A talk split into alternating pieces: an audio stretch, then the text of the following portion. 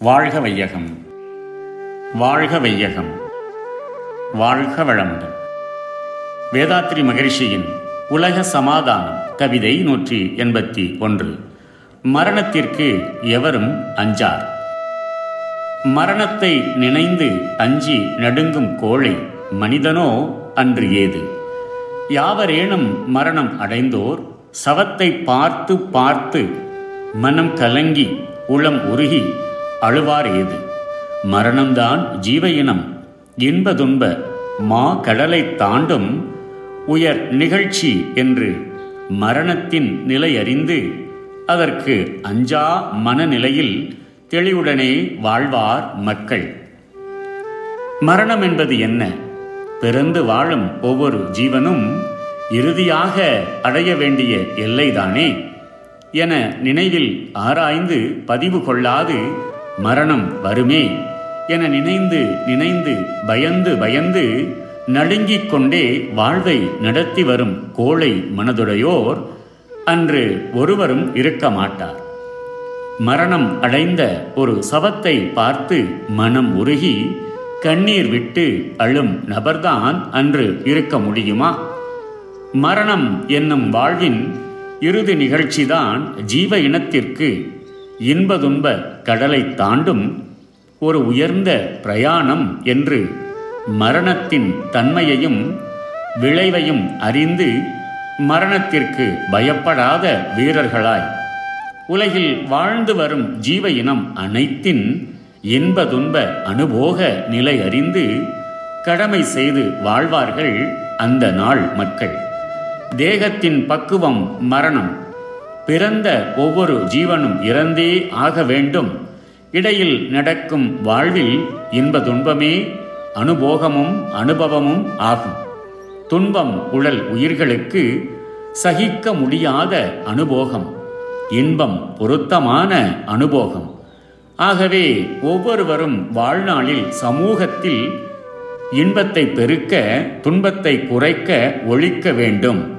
என்ற அடிப்படையில் செயலாற்ற வேண்டும். அதைத்தான் அன்பு என்றும் கடமை என்றும் கொள்ள வேண்டும். ஒவ்வொருவரும் பாசபந்தத்தால் பலர் வாழ்வில் தொடர்பு கொண்டு ஒருவரை ஒருவர் அண்டி ஆண்டு நம்பி வாழும் என்று ஒருவர் இறந்துவிட்டால் அவரை சார்ந்தவர்கள் பிரிவாற்றாமையால் பிணத்தை பார்த்து அழுவதும் இறந்தவரின் எலும்பு பல் அவர் உபயோகித்த மற்ற சாமான்கள் இவைகளை நினைவு சின்னமாக வைத்துக் கொள்வதும் வழக்கமாகிவிட்டது. உலக சமாதான ஆட்சியில் யாரையும் யாரும் நம்பி வாழ வேண்டியதில்லை. சமுதாயத்திற்கு தனி மனிதனும் தனி மனிதனுக்கு சமுதாயமும் பொறுப்பாகிவிடும். சதி பதிகளாக வாழ்ந்தோர் இருவரில் ஒருவர் இறந்துவிட்டால் அந்த பிரிவாற்றாமையால் மற்றவர் இரண்டொரு நாளைக்கு வருந்த நேரிடும். அல்லது வேறு எந்த வழியிலும் ஒருவர் மரணத்திற்காக ஒருவர் கவலைப்பட மாட்டார்கள். உடல் இயக்கம் நின்றுவிட்ட பின் அந்த சவத்தில் எந்த பாகமும் எலும்பு முதலியன. மற்ற எந்த ஜீவனுடையதையும் விட உயர்வு ஆகாது என்ற உண்மையை அறிந்து கொள்வார்கள். ஆகையால் பல்லையும் எலும்பையும் பாதுகாக்கும் மனமயக்கம் அக்காலத்தில் இராது. வாழ்க வளமுடன். May the whole world be blessed by the Divine.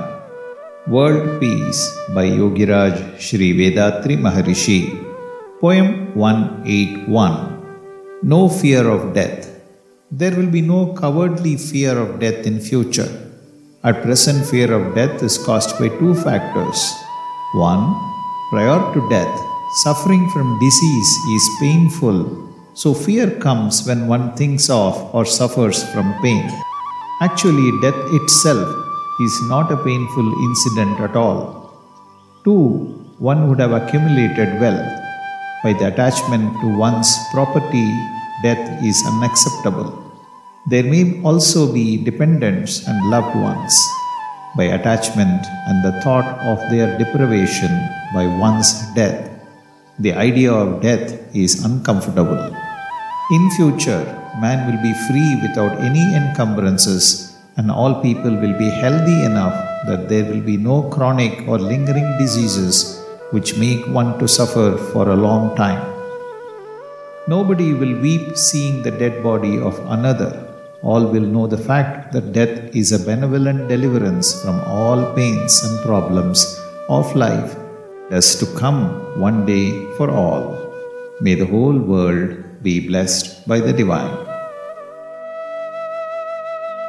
நம் கடமை அறவாழ்வின் நாட்டத்தே